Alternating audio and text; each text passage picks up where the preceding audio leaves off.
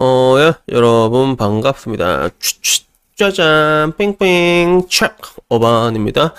오늘 이야기는 내가 오랜만에 직모형 영상은 제가 그래도 제법 잘 챙겨보는 편인데 그 중에서 특히 재밌게 봤거든요 얼마 전에 그래서 요즘 들어서 결정사 이야기도 많이 하잖아 직모형이 결정사 이야기도 많이 하는데 그 30대 여자분이신데 한 달에 순수익 한 천만 원 정도 버시고 근데 결정사에 1,500만 원 꼬라박은 여자가 나온 적이 있어요. 근데 내가 이게 진짜 재밌었거든. 너무 재밌게 봤거든요. 저는 이 편을 개인적으로. 그리고 제가 그동안 이 유튜브를 하면서 얘기했던 그 여자들의 특징이라던가 이런 것들이 다 고스란히 또 거기에 나왔단 말이에요. 그래서 요게 재밌어 가지고 오늘은 이 부분들에 대해 가지고 제가 왜 재밌게 봤는지에 대해서 이야기를 해 보려고 합니다. 우선 일단은 그 음성 처리가 됐긴 됐지만 여자분이 좀 약간 좀 푼속기가 좀 있어서 그지? 푼속기가 좀 있었는데 인터뷰 자체가 되게 재밌었고 근데 그 인터뷰 와, 가운데서 이야기할 때 이게 남자의 차이와 여자의 차이다라고 느낄 수 있는 부분들이 제법 많았거든. 그래서 그 중에 첫 번째가 뭐였냐면 여자는 여자의 시선으로 남자를 바라보는구나라는 걸 느꼈어요. 그래서 그분이 월 손수익이 천만 원이란 말이야. 그러면 세금 때 세금도 많이 낼 거고 당연히 그지 되게 애국자신데 근데 자기가 좋아하는 딱 정형적인 모델이 있거든. 키가 180 넘어야 되고 그리고 덩치가 커야 돼. 그지? 그리고 똑똑해야 된다 하더라고. 그래서 대한민국에서 딱 그런 캐릭터로 하면 글쎄 몇 명 없는 것 같아. 그지? 없는 것 같은데 근데 그런 이미지를 좋아한다. 키 크고 덩치 크고 그리고 똑똑한 이미지를 좋아하는데 그것 말고는 아무것도 안 본다고 얘기했거든. 뭐 돈을 얼마를 벌든 상관을 안 하는데 근데 그런 사람이랑 매칭이 된 적이 있었어. 근데 자기가 천만 원을 벌고 네가 300만 원 버는데 나는 뭐 상관없다라고 얘기했는데 이때 남자의 반응들은 오히려 여자를 부담스러워했다는 거죠. 그래서 여기에 대한 이 여자의 반응이 더 웃겼는데 어머 왜요? 얘가 300만 원 벌고 내가 천만 원 벌면 얘가 더 좋아해야 되는 거 아니에요? 이렇게 얘기를 하잖아. 남자 입장에서는 근데 그렇지가 않거든요. 그게 남자 입장에서는 자기보다 좀 과하게 잘났다 싶은 여자를 보면 쫄리는 걸 느끼는 건 어쩔 수가 없는 것 같아.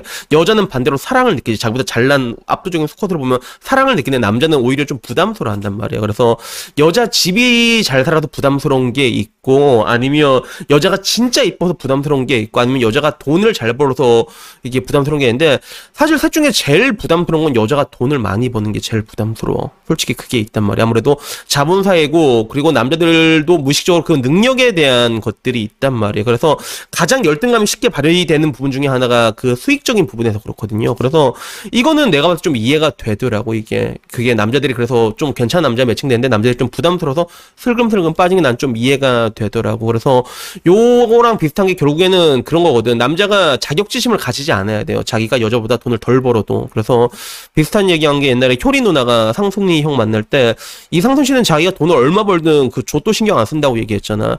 그래서 결혼을 했다고 얘기하잖아. 이런 부분들이죠. 그래서 그런 부분에서 좀 멘탈적으로 좀 자유로울 수 있는 사람을 만나야 되는데 또 일단 그게 쉽지가 않다는 게 첫 번째였고 그리고 두 번째가 보면 이제 권모술수가 난무하는 거는 남자나 여자나 똑같구나라는 건 여자는 사진 오지라게 구라치잖아. 그래서 사실 나도 이게 원래 OBS를 썼는데 지금은 프리즘으로 이게 녹화 프로그램을 바꿨거든요. 라이브 프로그램을. 근데 프리즘은 요새 이게 턱선까지 잡아줘요, 턱선. 그래서 이렇게 가끔 이렇게 하다 보면 갑자기 턱이 탁 들어간대.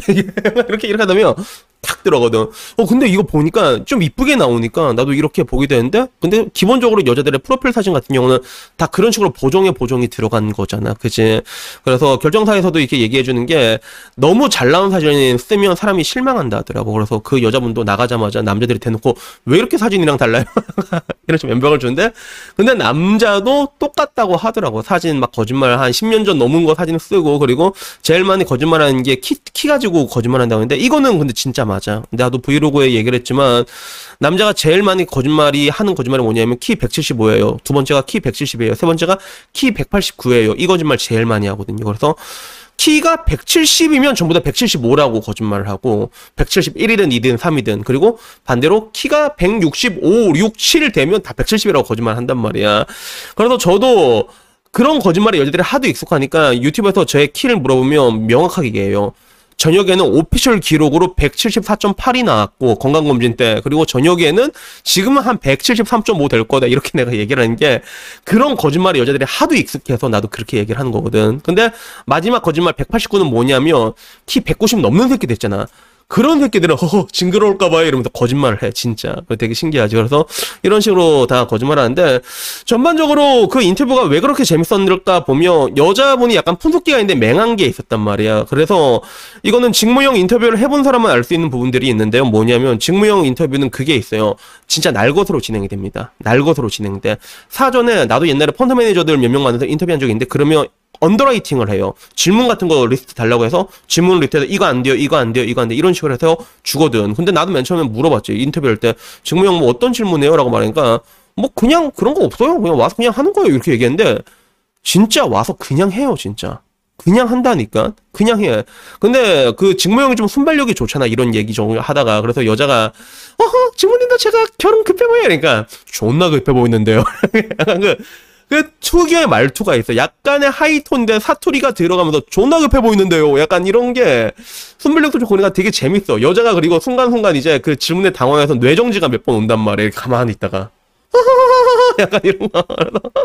아, 나 보는데 너무 귀엽더라고. 난 보는데 너무 귀엽더라고. 그래서 나도 궁금해서 직무 형한테 카톡 보내왔거든. 오늘 인터뷰 하신 분 이뻐요. 그러니까 이쁘대. 이쁘대, 진짜. 그래서 그 영상 끝나고 나서 직무형이 밑에 진지하게 소개팅 원하시는 사람 연락처하고 남기라고 얘기했거든. 그래서 뭐, 뭐 이거 이게 연이 될 수가 있잖아. 그래서 내가 키가 커, 덩치도 커, 근데 머리가 똑똑해.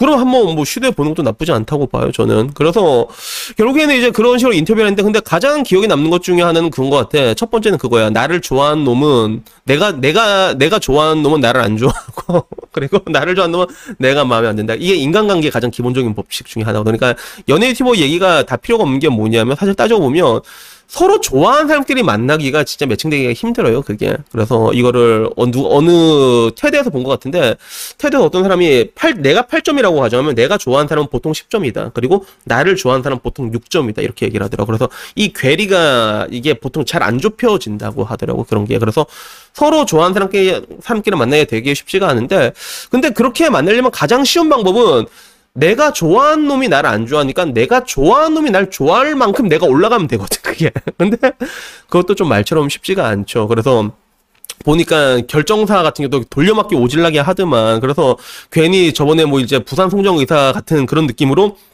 내가 마음에 들지 않더라도 그 횟수 차감 안 시켜줄 테니까 한번 만나라. 그러면 잘생긴 놈이 온대. 그러면 따져보면 그 잘생긴 놈은 또 얘랑 그 사람 만나면 또 마음에 안 들어 한대. 그러면 내가 볼 때 이 잘생긴 사람도 분명히 횟수 차감 안 해줄 테니까 이 여자를 만나라고 하는 그런 거지. 그래서 이 여자로 이쪽을 돌려막고 이 남자로 얘를 돌려막고 그 다음에 요 위에도 다른 여자를 붙여주겠지 그치? 그래서 야 이거 진짜 무슨 폰지 사기도 아니고 진짜 열정산하는 시스템이 이런 식으로 돌아가는구나 라는 것들을 느꼈고 그리고 그 와중에서도 좀 재밌는 것 중에 하나가 그거였어. 여자들은 정보에 민감하구나. 정보에 민감하다고 제가 옛날에 얘기해 줬잖아요. 그래서 천천히 내가 다가가라 했잖아요 여자한테는.